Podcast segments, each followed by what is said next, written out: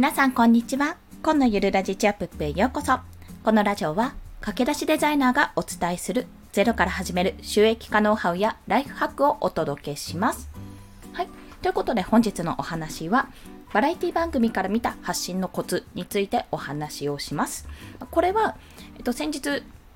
ライブ配信でちょっと雑談ということでお話ししたんですけども、プライムビデオですね、Amazon のプライム会員が見られるプライムビデオで放送された女子メンタルっていうドキュメンタルの、えー、女子バージョン、女子芸能人バージョンの番組がありまして、それを見て、まあ、めちゃめちゃ受けたんですよ。めちゃめちゃ面白かったんですね、私にとって。で、まあ、そこからなんか発想得られないかなって感じたら、まあ、なんで面白いのかっていうことを自分なりに考えてみたところ、あ、これ発信で抑えるべきところを抑えてるんだなってことに気づいたので、それについてお話をしたいと思います。まあ、3つのコツ、聞いたことあるかもしれませんが、そちらを先に申し上げますと、1つ目は、過去の弱みを強みにしているというところ。そして2つ目は、とにかく試してみるというところですね。そして3つ目は、その瞬間の発想を殺さないというところ。過去の弱みを強みに変えているというところと、とにかく試してみるというところ、そしてその瞬間の発想を殺さない。この3つについて1つずつ解説をしていきます。まず過去の弱みを強みにってところなんですけども、まあ、これはですね、まあ、いいろいろというかシーズン1で出たんですけども、まあ、ちょっと多少ネタバレになるかもしれませんので、ちょっとネタバレが嫌な方はここであのクイッと U ターンしてください。で、えっと、峯岸みなみさん、AKB48 の、この当時はね、まだ現役だったんですよね。もう卒業しましたけど、峯岸みなみさんが出演されていて、まあ、ご存知の方はご存知かもしれないんですが、あ峯岸さんって、以前ちょっと、あれね、でもだいぶ前って言ってたんですよ。10年、10年も経ってないかな。まあ、でも10年近く前の時に、まあ、ちょっとご自身でトラトラブルじゃない、ハプニング？というか不祥事と不祥事なのかなと思うんですけども、まあ、ちょっと問題、ニュースになって、その時に、あの髪の毛を切ったんですよ。まあ、剃った、切ったというんですかね。まあ、すっごく短くした。もうベリーショート以上に短くしたっていう実験というかそういった出来事があったんですね。で、当時すっごい話題になって、そこまでするとあんなに髪長くてあんなに可愛かったのに、そんな短く、まあ、坊主頭にしたんですよ。もう勝っちゃったんですね。そんなことするっていうことで当時本当にね、話題になったんですけども、で、今では結構それがいじられるってこともあったんですけど、それが本人が現役アイドルですよ。今でも現役アイドルなんですけども、本人それをネタにしてきたんですよ。そもそも。それをネタにしてきて、ネタにもされてたんですけど、ネタにして、もう笑いを取りに行ってくるっていう、もう体を張るという意味では、もうめちゃめちゃ体張ったなっていうことを、私としては当時も知ってましたしね、ニュースもめちゃめちゃ見てたんで、思ったわけですよ。で、そこで何が言いたいかっていうと、普通だったらそういうところって隠しておきたいところじゃないですか。あんま触れないでとか、むしろ、まあ、いじっていいよっていう、そんな風にのし上がってる方ももちろんいますけども、なんか事務所によってはそこはちょっと言わないでとか、もみ消すとかそういったことがある中で、自分でもそういう事実があって、それをいじられても、いやいやいやって感じでうまくかわ、かわしてないな。うまくそれを自分の強みに変えて、面白い、や、本当に面白かったので、これは見ていただきたいんですが、面白く変えちゃうって、その力がね、すごいって。いや、さすがアイドルだなというか、さすがやっぱり芸能人で、ここまでやってきた感じというか、ここまでやってきた、残ってきてるからこその、やっぱ強みだったなっていうふうに感じられるんですね。で、まあ、それが何が言いたいかっていうと、ああ、もうこんなこと失敗しちゃったな、これはもう自分にとっては汚点だなとか、そういったことがもしご自身にあったとしても、人によっては、今それで悩んでる人がもしかするといるかもしれないし、いや、そうじゃなくて、あ、そんなことを、そんなことになっても、今こうやって頑張っているんだっていうふうに捉え方もあります。だからこそ強みって得意だからこそ強みとも言えずに、まあ、そういった部分ももちろんあるんですけども自分が過去に失敗したこととか弱みだったりコンプレックスだったりするものが実は意外と強みになったりするというところをねうまくあの本当に発揮されてたなと思ったのでそちらがまず1つでございました。そして2つ目はとにかく試してみるっていうところ。これねごめんなさい。番組の趣旨というかルールをちゃんとお話ししてなかったんですがこれ、まあ、とどのつまり、えー、制限時間があってその中で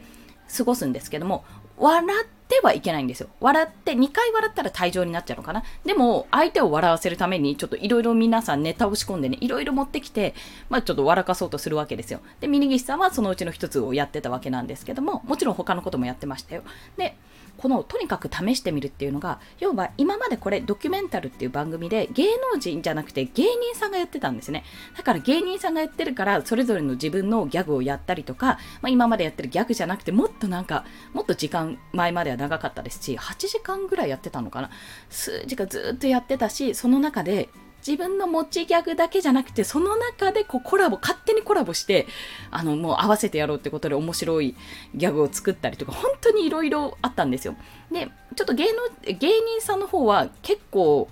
あの、アマゾンなんで、ネット放送なんで、結構ね、あの、規制がないので、割と大人の方が見た方がよろしいかと思うんですね。そこはちょっと、言っておきます。先に言っておきます。で、それを女性芸能人がやる、今回はその女子メンタルっていうのを見たんですが、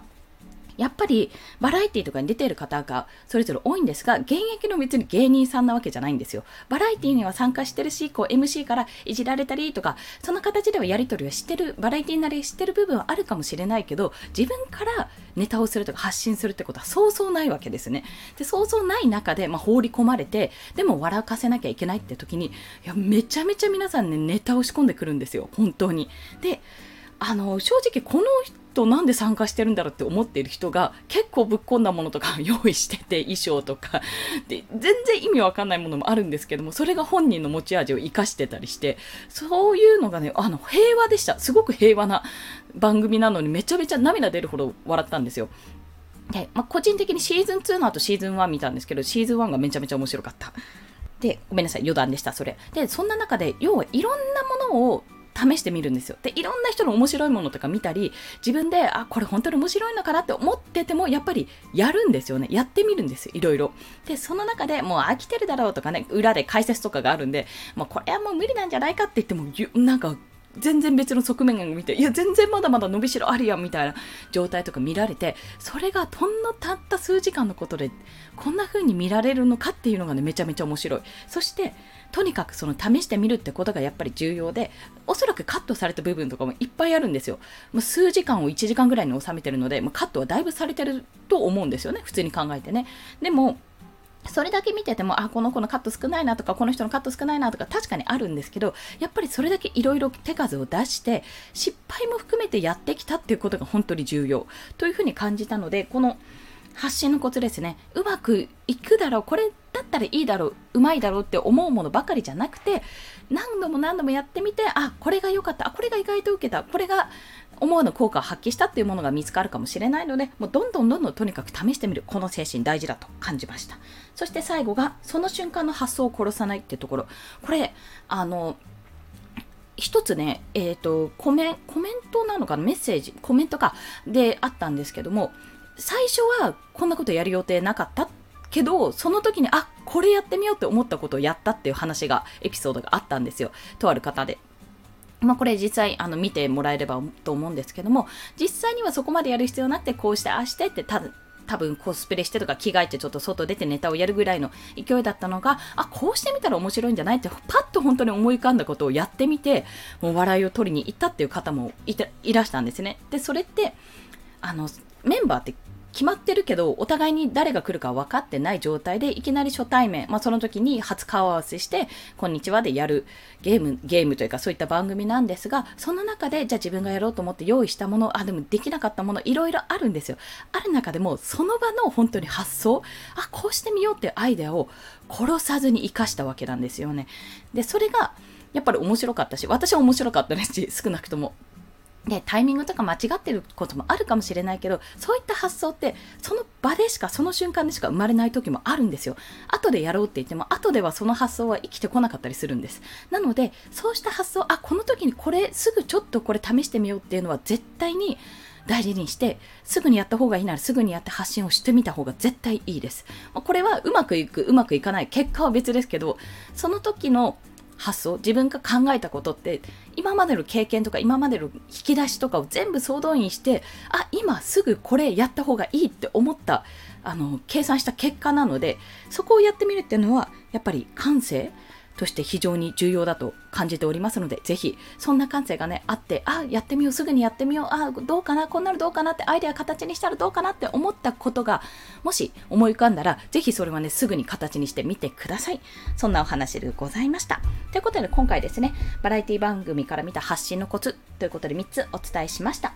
まとめますと、1つ目は過去の強みを弱みに変える。あ、過去の弱みを強みに変える。逆でした。失礼しました。過去の弱みを強みに変えて発信する。そして2つ目は、とにかく試してみる。とにかくいろんなことを試してみると。